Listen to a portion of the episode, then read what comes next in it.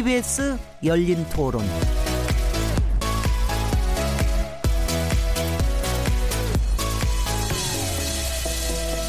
안녕하세요. 묻는다, 듣는다, 통한다. KBS 열린 토론 진행자 시민 김진혜입니다.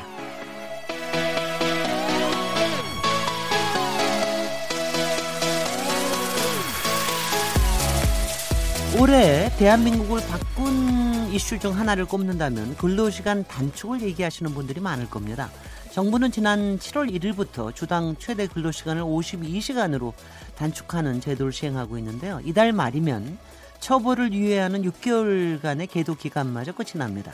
이런 가운데 근로시간 단축에 대한 보완책, 그러니까 탄력 근로제 확대 여부를 논의할 사회적 대화기구가 오늘 출발, 출범했는데요. 이 문제를 어떻게 봐야 할까요? KBS 열린 토론에서는 매주 목요일마다 우리가 놓치지 말아야 할 사회 이슈들을 짚어보고 있는데요.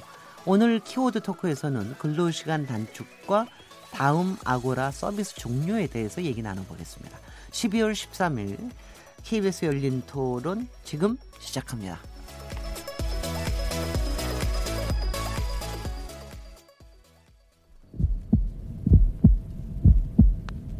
살아 있습니다. 토론이 살아 있습니다. 살아있는 토론, KBS 열린 토론.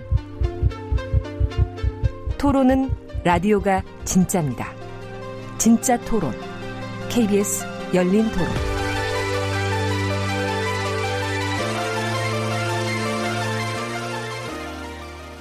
KBS 열린 토론 제가 저 날짜를 잘못 얘기했습니다. 12월 13일 정확히 지난 일주일 전으로 돌아갔는데 오늘 12월 20일입니다. 아 일주일 전으로 돌아가고 싶습니다. 일주일만이라도 다시 벌면 참 좋을 것 같은데요. 연말에 정말 이렇게 정리해야 될 일들이 많아서 굉장히 마음과 몸이 다 바쁩니다. KBS 열린 토론 들어가기에 앞서서 여러분께서도 토론에 참여하실 수 있는 방법 안내해드리겠습니다.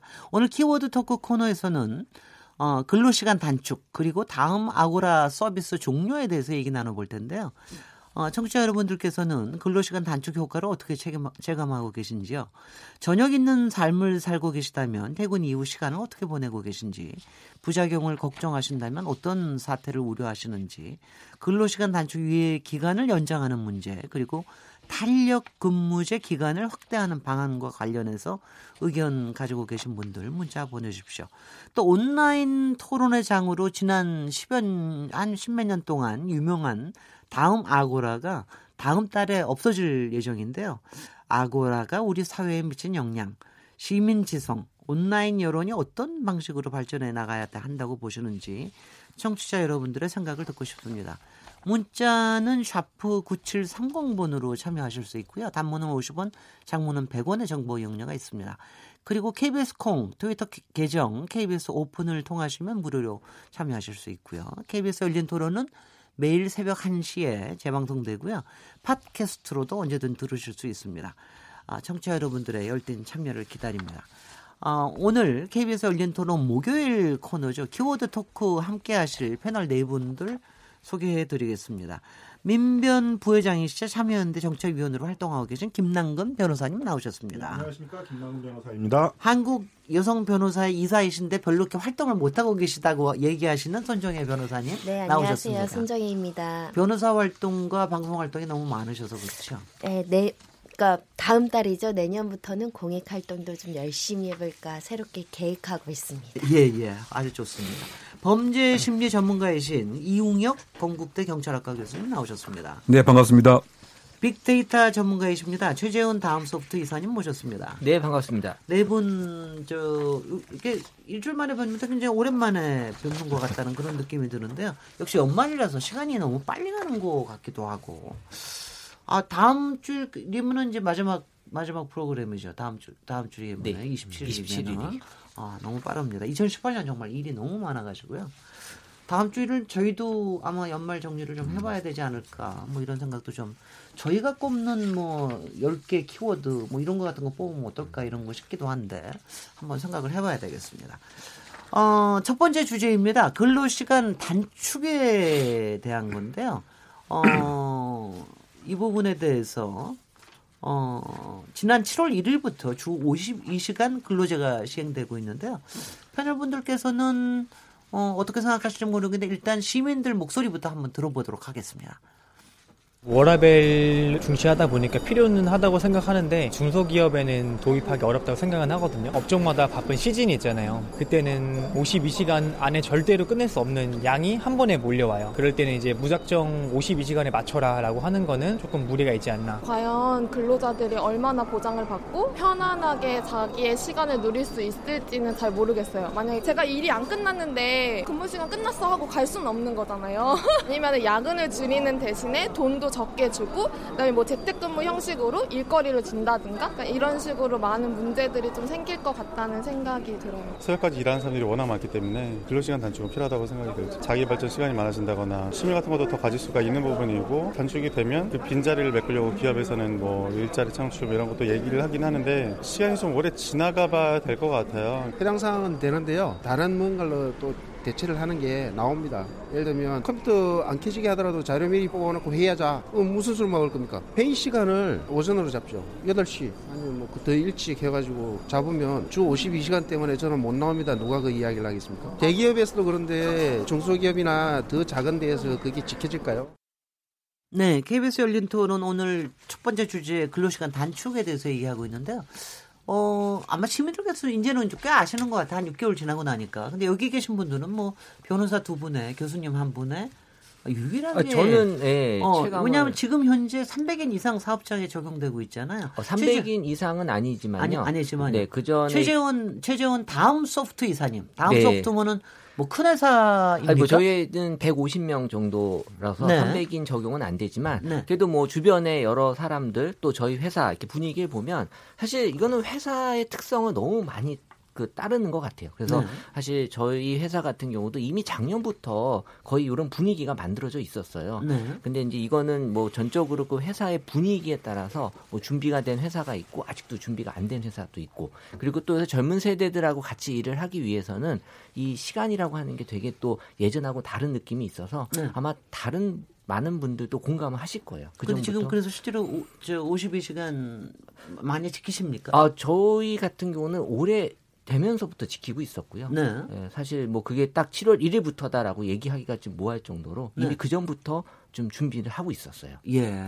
제가 아는 네, 그. 아시는 분이 이제 사내 변호사들이 이제 기업에서 많이 일을 하는데 어떤 회사는 딱 퇴근 시간 되면 전부 다 불을 끄게 하고 음흠. 특별히 그 이해의 시간에 야근을 해야 된다라거나 이럴 때는 미리 사유서를 내서 그, 연- 그 근로를 할- 하는 정도로 분위기가 아예 그렇게 정착이 되어 있어서 오히려 야근을 하거나 늦게 남아 있으면 좀 눈총을 받는 분위기라고 하거든요. 그래서 다들 기업 문화, 조직이 분위기가 굉장히 중요한데 네. 분위기가 그렇게 잡히니까 정말 집중해서 일하고 빨리 집에 가는 분위기가 지금 형성되고 있다 이렇게 이야기 하더라고요. 정작 변호사 사무실 얘기는 전혀 안 하시네. 우리 회사 같은 경우는 노동법 하시는 변호사님 한두 분이 되게 강력하게 근로기준법 준수에 대한 요구가 커서 저희는 300인 이상도 절대 아닌데 네.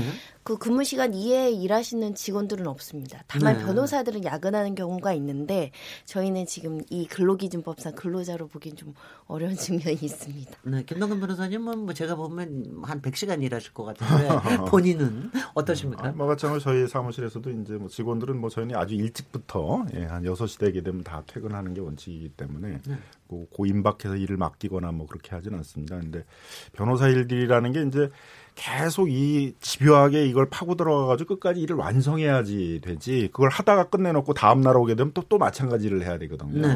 그러니까 습관적으로 좀 이렇게 늦게까지 일하는 좀 문화가 많은.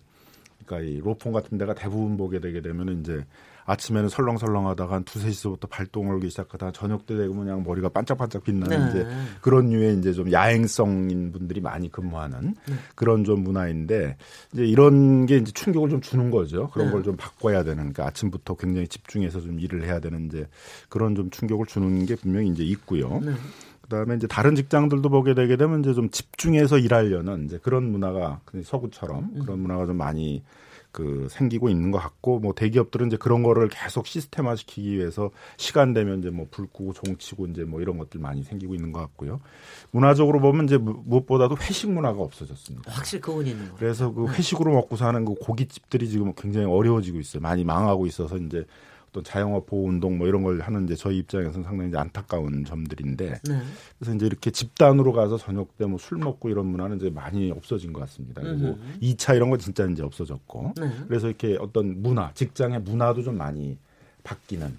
그래서 뭐 어떤 술, 술 먹고 친해지는 게 아니라 이제 네. 일상 생활에서 뭐 여러 가지 다른 방식들을 통해 가지고 교류하는 이제 이렇게 좀 바뀌어가고 있는 것 같습니다. 경찰은 어떻습니까? 경찰은 아주 정확하게 잘 지키나요? 어떠나요? 그 경찰은 이제 그 시간 외에 이제 근무 이제 수당 같은 거 이제 그것에 있어 초과 수당 이제 받는 것이 좀 더 명확하게 시간 에 따라서 이제 구분이 됐고요. 다만 이제 그 어, 회식 문화라든가 회의 문화 같은 거 뭐 이것이 상당히 좀 축소된 뭐 이런 거 같고요. 네. 과거 같으면 이제 그 좀 일이 다 안 끝났음에도 불구하고 그냥 초과 수당 받기 위해서 일을 뭐 늘리는 뭐 이런 형태 있었는데 뭐 그런 것은 없어진 것 같고 네. 그다음에 그 대학과 관련돼서는 이 근무 시간 단축 자체가 커다랗게 영향을 받은 것 같지는 않습니다. 왜냐하면 학생들 입장에서는 그 어차피 공부하는 입장이고 네. 학교에 있는 그 이제 교직원 선생들께서는 주어진 시간이 이뭐 5시 반 6시까지 있으면 그냥 퇴근했던 것이 쭉 있었기 때문에 그리고 이제 연구원들 같은 경우에도 이제 뭐 용역 프로젝트를 뭐 수주하는 경우에도 뭐 시간과 관계없이 사실은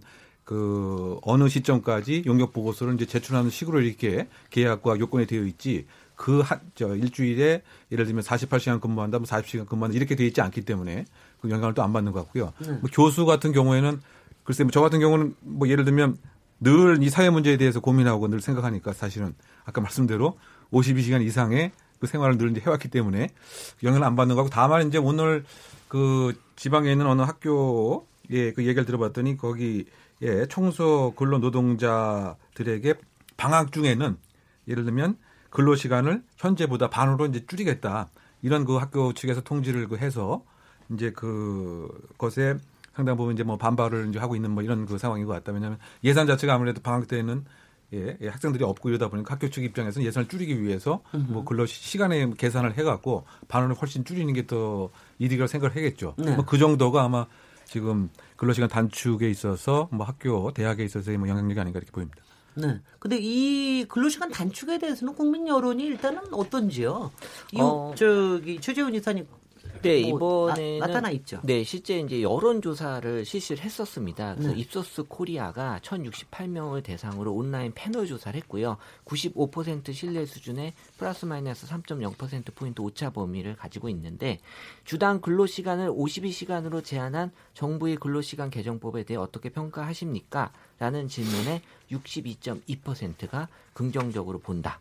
답변을 했고요. 네. 부정적으로 본다는 이제 16.9%에 그쳤습니다. 음흠. 이 똑같은 조사가 이제 7월 30일 시행 후 한 달 뒤에 있었는데 그때와 비교해 보면 긍정이 10.1%더 높아진 상태예요. 네네. 그러니까 이제 시행 후에 점점 더 좋아지고 있다. 이렇게 보, 봐지고 있고요. 지역, 연령, 직업, 소득별로 봤을 때 전반적으로 다 높게 형성이 되고 있고 단 자영업자와 학생 계층만 조금 하락이 되는 그런 모습을 보이고 있었는데요. 일단 서울 그리고 이제 40대 화이트 칼라 그리고 이제 600만 원 이상의 연 소득자들 아니 월 소득자들이 네. 어, 일단은 좋게 평가를 하고 있다라고 나타나고 있고요. 어쨌든 이 반대로 근로시간 단축 시행에 대해서 나빠졌다라고 생각하는 부분은 일단 소득으로 나타나서 예, 근- 예. 근로시간 단축이 소득 측면에서는 부정적인 영향을 미치고 있다라고 조사가 됐습니다. 어느 만큼의 소득이 저하가 됐는지 이런 거는 아직은 뭐그 그거는. 예, 여기서 뽑아내기 힘든 것 같아요. 네. 저 실제로 이렇게 끝나고 나면 이게 이제 저녁 시 저녁 있는 삶하고 이거 어느 대선 어, 후보의 공약이기도 했는데 저녁 있는 삶이 가능하다. 그래서 이런 대한 기대가 상당히 있었던 것 같은데 이것 때문에 생기는 무슨 문화적인 현상이나 이런 것도 좀 있는지요? 제가 얼마 전에. 뉴스를 보다 보니까 이 52시간 단축 이후에 통계치로 숙취 해소 음료 판매량이 줄었다. 아. 이런 기소 그 말씀하신 것처럼 회식 문화 막막 과음하는 회식 문화가 줄었다는 방증이 아닐까라는 생각이 들고요. 겨울 스포츠 용품에 대한 판매량도 증가하고 있다고 합니다. 그러니까 아까 말한 긍정 효과에서 가장 많은 분들이 일가정 양립이라든가 집에 일찍 가서 취미 생활 자기 개발할 수 있다. 그 취미나 자기 개발 뭐 자기 스포츠 용품이라든지 학원 같은 거 등록하시는 분들 많다고 하는데 네. 이게 이제 문화적인 어떤 사회의 어떤 그 가정 내의 트렌드도 바꾸고 있는 게 아닌가라는 생각이 듭니다. 네. 그리고 저 같은 경우는 동네에서 엄마들한테 한번 물어봤어요. 그랬더니 아빠들이 확실히 일찍 온대요. 예, 그리고 어떤 엄마는 하루에 아빠가 휴가를 내셨다고 하셔서 굉장히 바쁜 직종인데 어떻게 된 일이냐 물어봤더니 너무너무 야근 많이 해서 학- 회사에서 강제적으로 52시간 맞추려고 일 나오지 말라고 해서 그날은 엄마가 굉장히 해피하게 아빠랑 뭐 오랜만에 쉬었다고 하는데 지금 이게 좀 가도기적이지만 가정 내에선 굉장히 긍정적으로 엄마들이 아빠가 일찍 오면 좋죠. 아이랑 보낼 수 있는 시간도 많고 아이 숙제도 봐주고 뭐 이런 식으로 학원도 데려다주고 그래서 좀 우리 그 52시간 단축의 문제가 가정의 화목도 좀 도모하는 측면이 있다라고 느꼈습니다. 네. 그럴 부분도 분명히 있을 것 같으네요. 어, 예.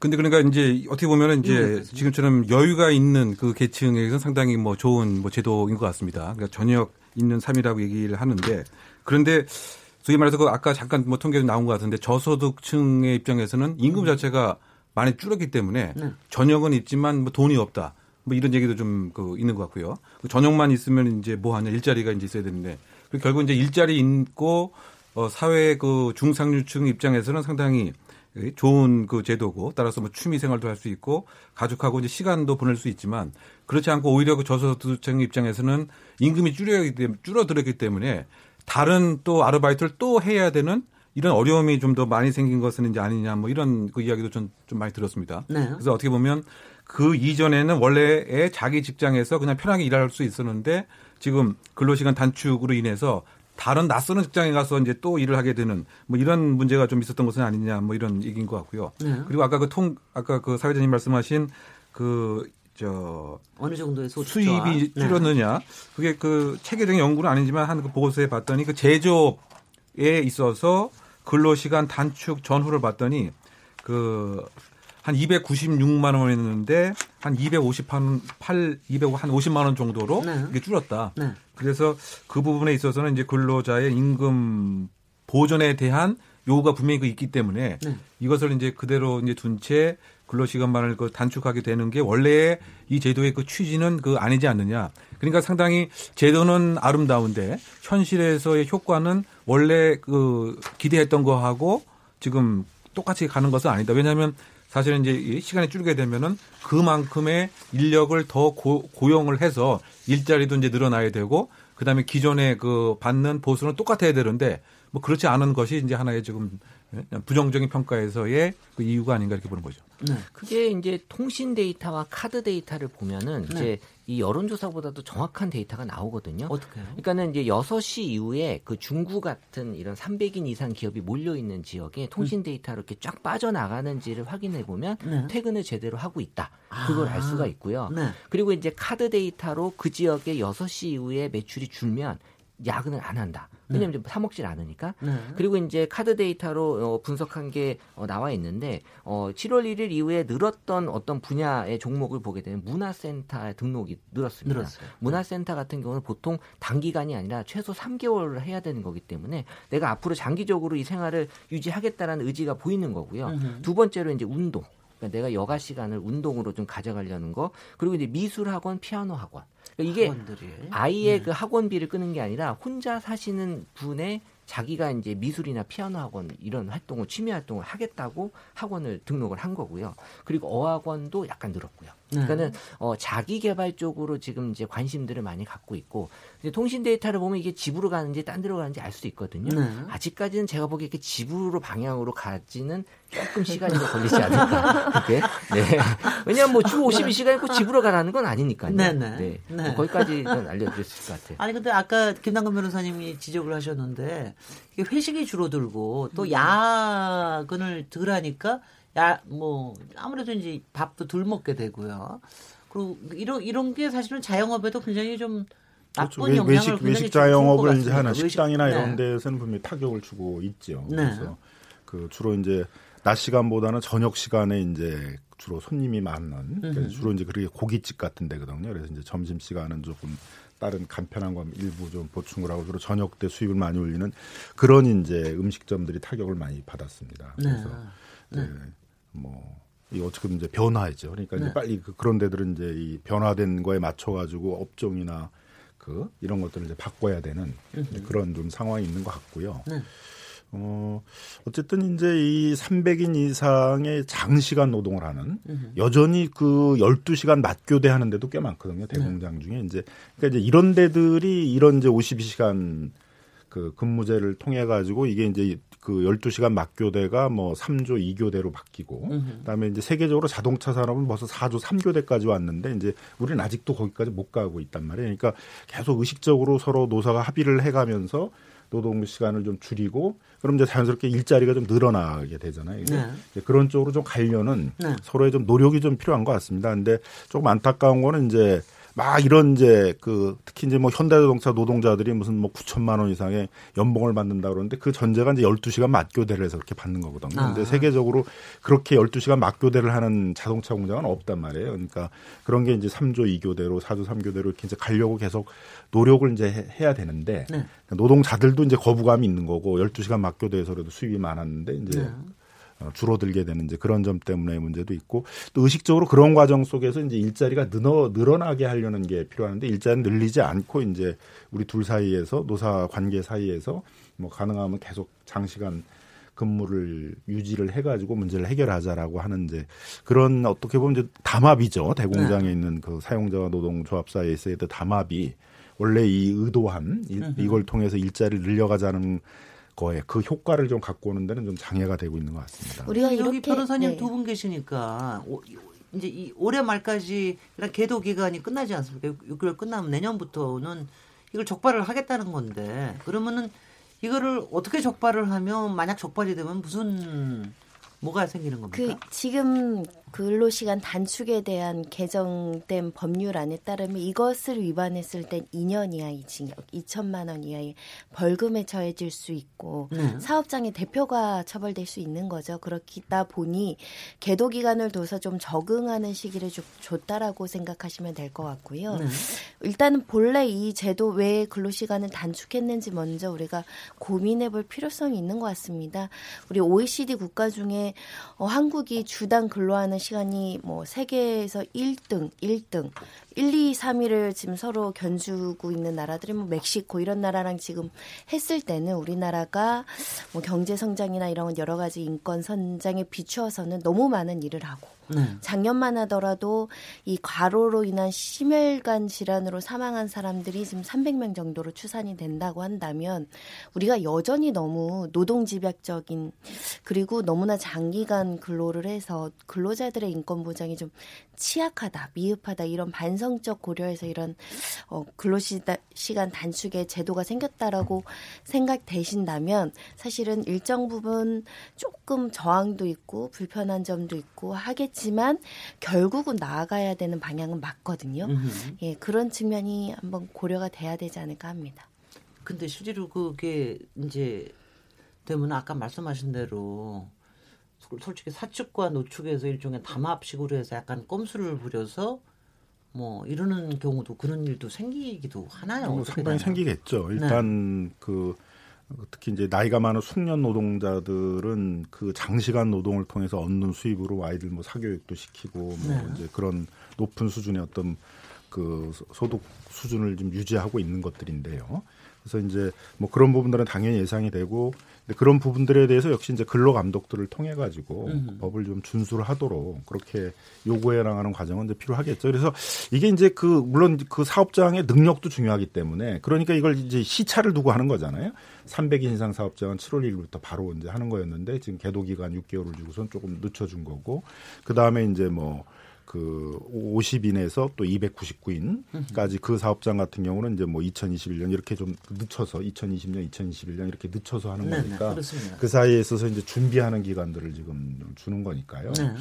어, 뭐 그런 이제 준비 기간 동안에 열심히 그 준비를 해가지고 어, 이런 것들을 좀 정착시키려는 그런 노력들이 좀 필요한 것이죠. 네.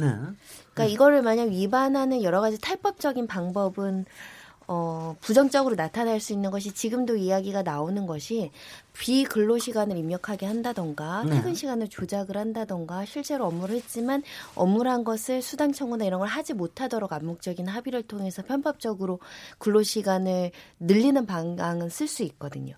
뭐 예를 들면 뭐 근무 외 시간에 근무를 하면 당연히 근로 시간으로 인정을 해줘야 되는데 양쪽이 신고하지 않거나 결과를 남기지 않으면 사실은 알 수 없는 부분이 생기는데 그래서 이 법이 실효성이 있으려면 제대로 관리 감독을 해야 된다 이런 지적도 있거든요.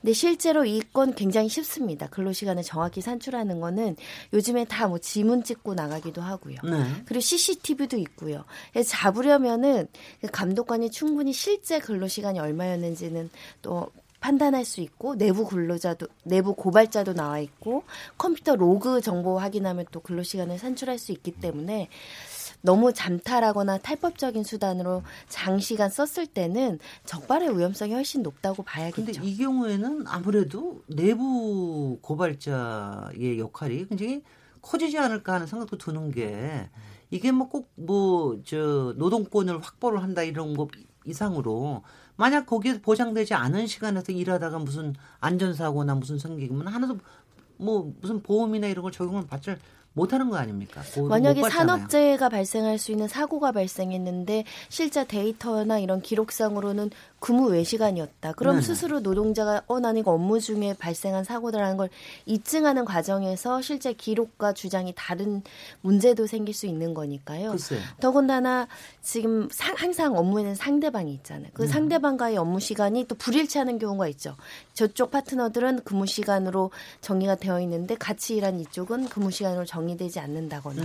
그래서 현실적으로 이런 탈법, 잠탈, 뭐 위법적인 상황을 초래하면서까지 이 주당 근로 시간을 위반할 만큼의 지금 담대한 기업들이 일- 있을 것이냐 그런 생각도 듭니다. 예, 예. 이호익 교수님은 좀 다른 생각하시나요? 네, 저는 좀 다른 시각에서 네, 네. 바라보고 있는데 네. 어떻게 아셨는지. 네. 그러니까 지금 이 법을 만들어 놓은 거 아닙니까? 그런데 이 처벌을 좀 유예하겠다고 하는 이 자체가 뭔가 좀 앞뒤가 좀 안 맞는 상황이 아닌가 저는 그런 생각이 드는데. 한 유예를 유예 기간을 아, 이제 끝난 거죠. 네. 끝, 기간 끝나는데. 앞으로 지금 바로 하겠다는 게 아니고 다시 이제 어쨌든 계도 기간 또 하겠다는 거 아닙니까? 아. 유예 기간을 좀 더 연장한다는 아직 그런 계도. 기간을 이제 할지 말지를 이제 아직 안안 정했는데 하는데 지금 이제 그런 방향으로. 가는 네. 그 지금 상황이 엊그저께 이제 대통령 그께서도 네. 지금 속도 조절을 좀 할 필요가 있지 않겠는가. 네. 또 여러 가지 지금 이런 친 에, 노조 정책에 있어서 보완할 것은 보완하겠다 라고 말씀하시는 것이 지금 우리가 얘기하고 있는 여러 가지 부작용을 언급하신 것이 아닌가 저는 생각이 되고요. 네. 지금 이렇게 일을 더하겠다고 하는 상황에서 형사적으로 처벌하겠다고 하는 이런 그 해외 입법례는 제가 알기로는 뭐 거의 없는 것이 아닌가 좀 생각이 드는데 그만큼 이게 좀 강한 제재가 아닌가 저는 좀 그런 생각이 드는 것입니다. 물론 이제 그 우리나라가 OECD 국가 중에서 예, 거의 멕시코와 정말 예, 비교할 만큼 소위 그 피로 사회, 뭐 과로 사회를 가는 그런 그 문제점이 있어서 뭐 여러 가지 이제 그 과로사의 대표적인 뇌 질환, 뭐 심장 질환이 예, 맞는 것은 좀 맞습니다. 그리고 뭐 워라밸이라고 통상 얘기하지? 않습니까? WL 그다음에 밸런스를 써서 일과 life를 뭐 병행을 해야 된다. 균형을 맞춰야 된다. 그런데 지금 그 지금 너무 급격하게 하는 것은 오히려 부작용이 좀 있는 것이 아닌가 또 이런 생각이 들고요. 네. 또 우리 한국 그 특유의 기업과 문화의 관습 같은 것을 그 단 뭐 몇 개월 만에 이게 바꾸는 것이 정말 그 도움이 되는 것인지 즉 어떻게 이거를 조금 과격하게 그 표현해 보면 국가가 이렇게 해서 이제 그만 일하고 집에 가라 안 그러면 대표자 형사 를 형사적으로 처벌을 하겠다. 그러면 이것은 어떤 상황에 따라서 나는 더 일을 하고 싶고 무엇인가 돈도 좀 더 더 벌고 싶고 이런 것을 형사적인 제재를 하는 것이 과연 예, 너무 급격하게 하는 것이 이제 필요한 것인가 뭐 저는 조금 약간 회의적인 생각인데요. 만약에 예를 들어서 학생의 경우에 있어서 예를 들면 어떤 학생은 아침 7시에 일어나서 밤 10시까지 그야말로 열심히 과로 공부를 이제 하는 그런 그 학생들한테 오히려 어 열심히 하네 잘하네 뭐 이렇게 이제 응원을 하는 것 대신 그 공부하는 시간은 저녁 6시까지다. 다 집에 가서 취미 생활을 하라. 뭐 과연 이제 그렇게 하는 것이 과연 타당한 것인지 그것은 개인이 이제 알아서 할 이제 문제 또는 그 학생이 이제 판단하는 이제 문제로서 이것을 접근을 해야지 예를 들면 예, 징역 2년에 2천만 원 이하의 벌금을 주는 것은 너무 좀 과도한 예? 개입이 아닌가 좀 그런 다른 생각을 갖고 있는 이호익 거죠. 교수님 workaholic다우시네. 아니, 근데 이제 그거는 좀, 네네. 좀 다르게 봐야 될 부분이 있는 것 같고요. 예, 뭐 예. 공부하는 거야. 이제 자기가 네. 공부를 하면 되는데 일은 그 사람이 그렇게 일을 많이 하면 다른 사람이 일을 못 하게 되거든요. 네. 사회가 진보를 해서 생산성이 높아지게 되게 되면 적은 시간으로도 과거에 했던 것들을 다 할 수 있게 돼 있는데 그걸 사회적으로 조절하는 사회적으로 합의해서 그걸 조절하는 기능들이 제대로 안 되게 돼 버리면 누구는 계속 뭐 12시간 막교대로 그 많은 연장 근로 노동을 하면서 소득을 또 올리는데 누구는 계속 실업자로 있어야 되는 이런 문제가 있기 때문에 네. 결국 일자리를 골고루 나누기 위해서는 이제 불가피하게 뭐 법정 노동 시간이나 이런 것들을 좀 해야 되는 측면이 있고요. 또 인권적인 측면에서도 또 인권의 수준이라는 게 시대에 따라서 계속 높아지게 되는데 또 일의 지금 같은- 생산성 문제도 있다고 예. 예. 네. 네, 그- 특히 이제 왜냐하면 이제 이 연장 근로를 많이 하면 야간 근로를 많이 하게 되면 이제 그건 그 의학적으로도 그 암의 가장 큰 원인은 야간 근무거든요. 네. 특히 이제 주야 맞교대 근무 이런 데 있어서는 이제 암 발생률이 굉장히 높다 그러지 않습니까? 음. 그래서 이제 그런 인권이나 건강권의 문제 그런 측면에서도 문제가 있고 뭐 가정 의 문화 뭐 이런 거에 영향이 있기 때문에 사회 정책적으로 개입이 필요한 것이죠. 그래서 네. 그걸 그냥 자율에 맡길 수는 없다고 보고요. 그다음에 이제 서로 담합하면은 이제 이게 잘 안 지켜져서 적발이 안 들지 않을까 이렇게 이제 또 얘기하시는 분들이 있는데 사람이라는 게 300명 이상 사업장이면 그 중에 네, 돈 벌기 위해서 280명은 그래 돈 주니까 나 신고 안 해 그냥 계속 12시간 이상 일할 거야 그러지만 그 중에 한 뭐 너댓 명은 이제 아니야 나는 돈보다는 네, 네. 내 나, 나의 삶이야 나의 생활이야 이렇게 문제 제기하는 사람이 나오게 되거든요. 그러니까 예.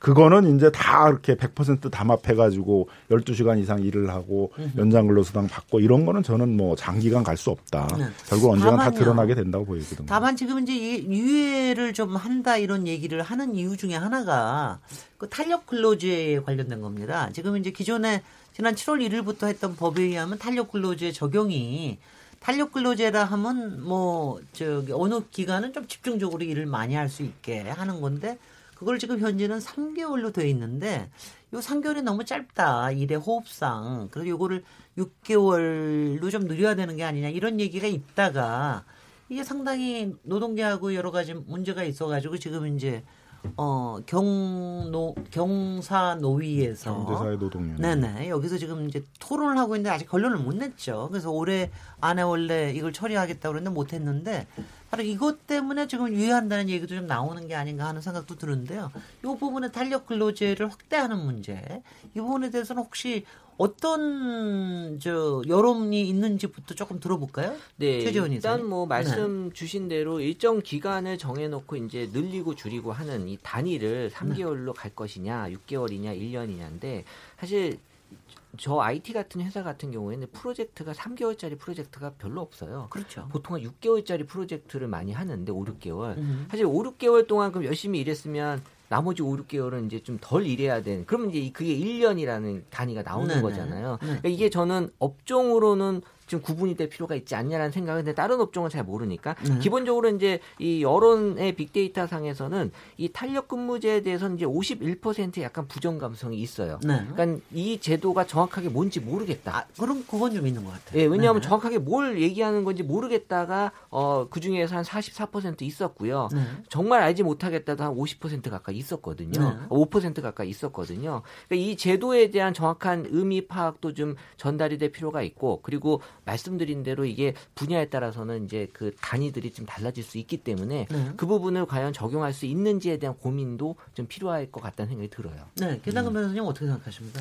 그러니까 이제 이게 역사적인 좀 의미가 있어서 경영계 쪽에서는 이제 그주 52시간이 됐으니까 탄력 근로 시간을 늘려달라 이렇게 요구하는 건데 1990년대에 이제 독일에서 독일 금속 노조가 이 산별 협상을 통해서 주 35시간들을 얻어내는 대신에 그 바토로 이제 경영계 쪽에서 얻은 게 탄력적 근로 시간이거든요. 그러니까 역사적으로는 좀 두 가지가 연계돼 있었던 거죠. 노동 시간, 근무 시간을 줄이는 대신에 경영계 쪽의 입장에서는 그걸 탄력적으로 활용할 수 있게 해서 생산성을 높이자 그래서 서로 이제 교환이 된 건데 이게 어떻게 보면 좀 정상적으로 됐으면은 그 경제사회 노동위원회가 먼저 만들어지고 노동조합 뭐 그 사용자 쪽이 다 참여를 하고 거기서 이제 52시간제하고 탄력 근로 시간이 서로 이렇게 이제 교섭을 하는 과정 속에 서로 조절이 되면서 받아줬으면 좋은데 먼저 하나는 되고 이거 나머지 거는 이제 나중에 얘기를 하자 뭐 이렇게 되다 보니까 노동계 쪽 입장에서는 왜 이것만 논의를 하기 위해서 우리가 들어가서 해야 되냐 무조건 양보하러 들어가야 되느냐 지금 이런 반발이 지금 생기고 있으면서 이게 좀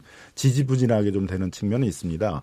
근데 이제 문제가 되는 건 그럼 탄력적 근로 시간이 없다면 문제가 없, 없다면 또 문제인데 네. 이미 구- 그 90년대에 그 독일에 그렇게 하는 것처럼 이미 탄력적 근로시가 도입돼 있거든요. 우리도 그리고 3개월은 돼, 돼 3개월이 돼 있잖아요. 3개월 돼 그리고 있잖아요. 이미 이제 한 23% 정도 되는 그런 사업장에서는 탄력적 근로 시간을 필요하게 되면 사용하고 있다라고 하는데 네. 이미 잘 하고 있는데 또 그리고 또 그 노사정위원회에서 이제 이 실태 조사를 한 거에 의해 보면 사용자 측에 탄력적 근로시간제를 지금 3개월 이상 이렇게 늘릴 필요가 있냐. 네. 그런 거에 대해서 75%는 그냥 현행대로 하면 된다. 네. 압도적 다수가 이제 그렇게 요구를 또 한다는 거거든요. 네. 그래서 이걸 그렇게 늘려달라고 하는 쪽들이 많지가 않으니까 뭐 필요하게 되면 이제 그런 뭐 IT 업종이라든가 일부 업종을 또 모르겠는데 그걸 일반적으로 이제 6개월 1년을 늘려버리게 되면 예를 들면 이제 탄력적 근로시간제라는 게 1개월을 운영하면은 첫째, 둘째는 48, 48시간을 일하고 셋째, 넷째는 32시간, 32시간을 일한다는 거거든요. 네. 거기다가 이제 12시간의 연장 근로를 하게 되게 되면 60시간, 60시간을 이 일을 하게 되고 이제 셋째, 넷째 주는 44시간, 44시간을 일한다는 거잖아요. 그러면 첫째, 둘째 주는 60시간이라는 굉장히 밀집된 일을 해야 된다는 게 되잖아요. 그러니까 애초에 그 이런 장시간 노동을 막자.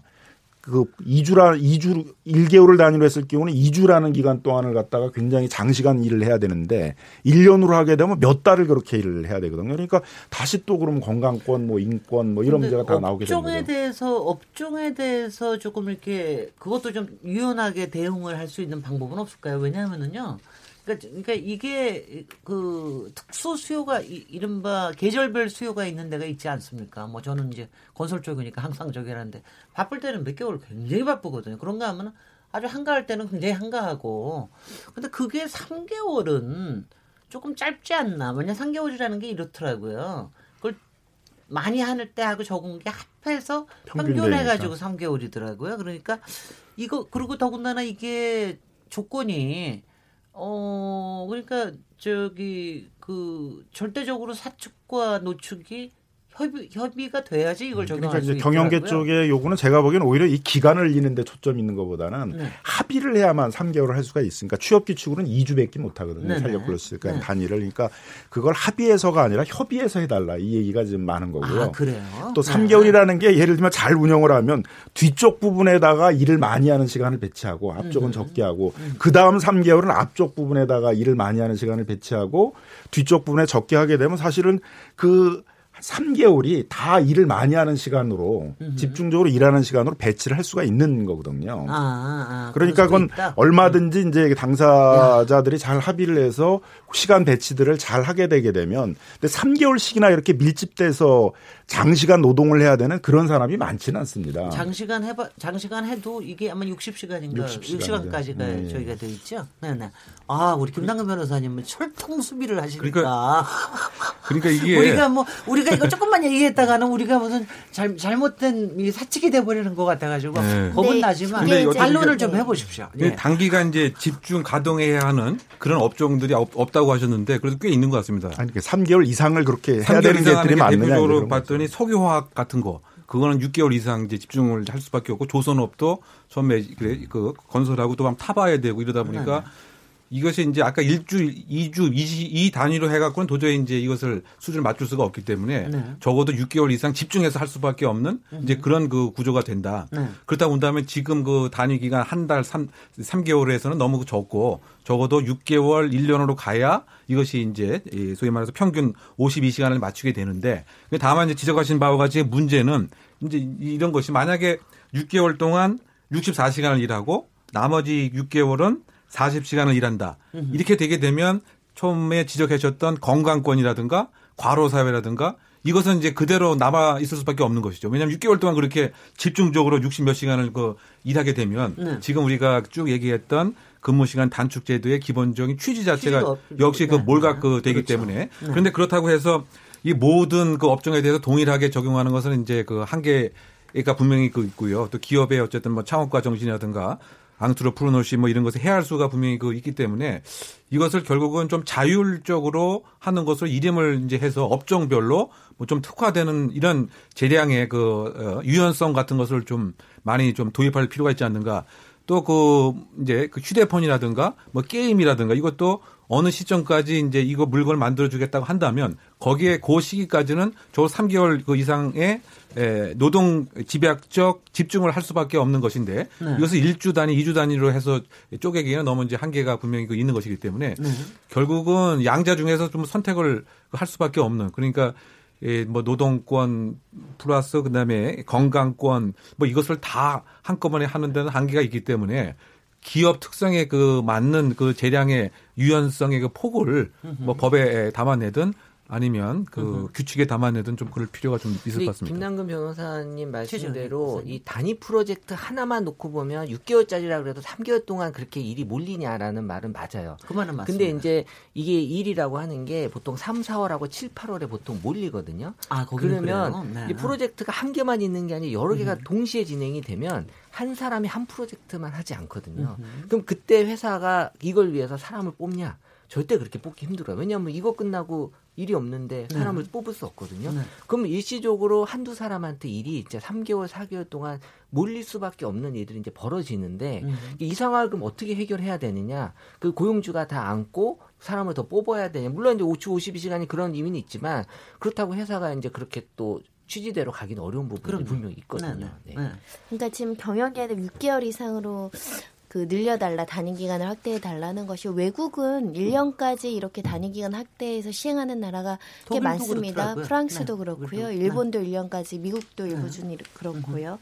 오스트리아도 그렇게 하고 있다는데 지금 우리나라에서 이제 반대하는 것은 뭐냐면 선진국이 그렇게 1년 단위로 확대했던 건 뭐가 가능하냐면 거기는 주당 지금 법정 최대 근로 시간이 우리보다 더 낮다는 거예요. 그럼요. 그걸 확대하더라도 주당 52시간을 넘어가기 어려운 구조인데 우리는 주당 52시간을 지금 최대치로 제한을 해놨는데 이거를 확대하면 주당 뭐 62시간, 64시간도 가능한 굉장히 어떻게 보면 가로를 강요당하는 문제가 또 다시 발생할 수 있기 때문에 1년은 너무 길다는 거고요. 그러면 중재적인 입장에서 한 6개월 정도는 아까 말씀하신 조선 분야, 연구 개발 분야, 뭐 건설 분야 IT 이런 분야, 예, IT 분야, 뭐 이런 이런 부분들. 일정 기간 동안 정말 집약적으로 해야 되는 특수성이 인정되는 것은 좀 논의해서 가능하지 않을까라는 생각은 듭니다. 그러니까 이게 약간 좀 너무 이념적으로 과잉된 측면이 있어요. 그러니까 이 탄력적 근로시간제를 하게 되면 노동조합 측에서는 뭐 굉장히 임금이 줄어든다 그러는데 실제 또 조사해 보면 거의 줄어들지 않거든요.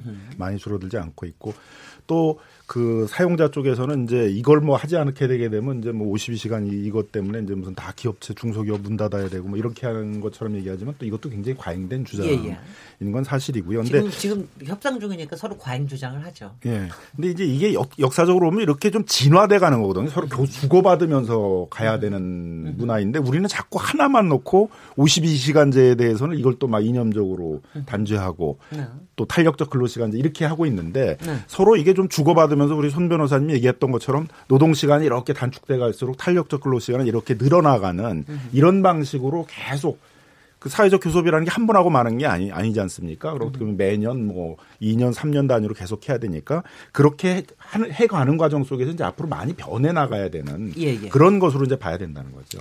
여기서도 한번 토론한 적이 있었는데요. 그때도 그 노, 저기 노동계 쪽에서는 이걸 참 속상해 하더라고요. 원래 이제 이걸 저 주 52시간 이제 도입을 할 때 근로시간 단축을 할 때 요 문제 자체는 일단 좀 시행을 해보고 한 1년 정도 있다가 다시 논의를 하자고 그랬는데 시행한 지 얼마 되지도 않아 가지고 벌써 이제 이거를 바꾸자고 그러니까 이런 부분은 조금 성급한 게 아니냐 이런 부분에서 이제 걱정을 하더라고요. 이게 노사 아 경노사위에서 아니 경사 노, 노위에서 이게 지금 잘 좀 논의가 되기를 바라고요. 여기서 청취자들 문자를 좀 들어보겠습니다. 아마 의견들이 굉장히 많이 오신 것 같은데요. 정희진 문자 캐스터. 네, 안녕하십니까. 문자캐스터 정혜진입니다. KBS 열린 토론 키워드 토크. 첫 번째 키워드는 근로시간 단축인데요. 청취자 여러분이 보내주신 문자 소개해드리겠습니다. 먼저 휴대전화 끝자리 7895번 쓰시는 분. 저는 근로시간 단축을 법제화한 것에 대해 헌법 소원을 내고 싶습니다. 오래 일해서 돈 많이 벌고 싶은 사람도 있습니다. 저같이 작은 회사 다니는 사람은 소득만 줄었어요. 라고 보내주셨습니다.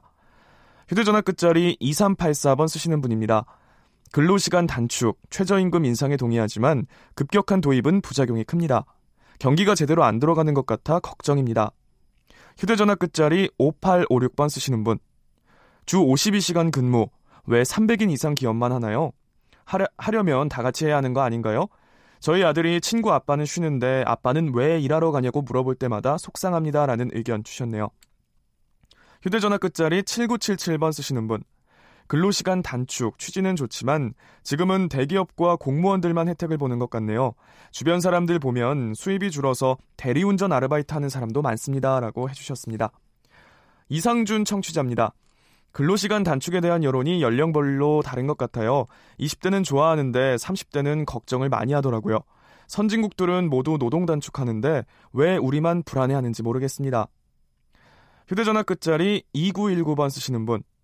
정부가 유예 기간을 늘린다는데 저는 반대합니다. 주 5일제 도입 때도 똑같았습니다. 제도가 제대로 시행되지 않았는데 벌써 처벌을 유예하면 도루묵이 될 겁니다. 우리나라 장시간 근로가 심각한데 강하게 밀어붙여야 합니다. 라고 해주셨습니다. 휴대전화 끝자리 7382번 쓰시는 분. 근로시간 단축되면 뭐합니까? 여가 시간은 많아졌는데 뭘 해야 할지 모르겠습니다. ACY라는 아이디를 쓰시는 분입니다. 언론에서만 너무 호들갑인 것 같은데요. 근로시간 단축, 5년 뒤에는 왜 그렇게 불안해했나 할 겁니다. 이대로 추진해주세요. 라고 의견 주셨습니다. 네, KBS 열린 토론 지금 방송을 듣고 계신 청취자 모두 시민 농객입니다. 계속해서 참여를 원하시는 분들은 샵 9730으로 문자 보내주세요. 단문은 50원, 장문은 100원의 정보 이용료가 붙습니다. KBS 콩, 트위터 계정 KBS 오픈을 통해서도 무료로 참여하실 수 있습니다. 청취자 여러분들의 날카로운 시선과 의견 기다립니다. 지금까지 문자캐스터 정희진이었습니다. 네, 감사합니다. 여러 문자 의견들 보내주신 거 들으셨는데요. 어떻게 들으셨어요?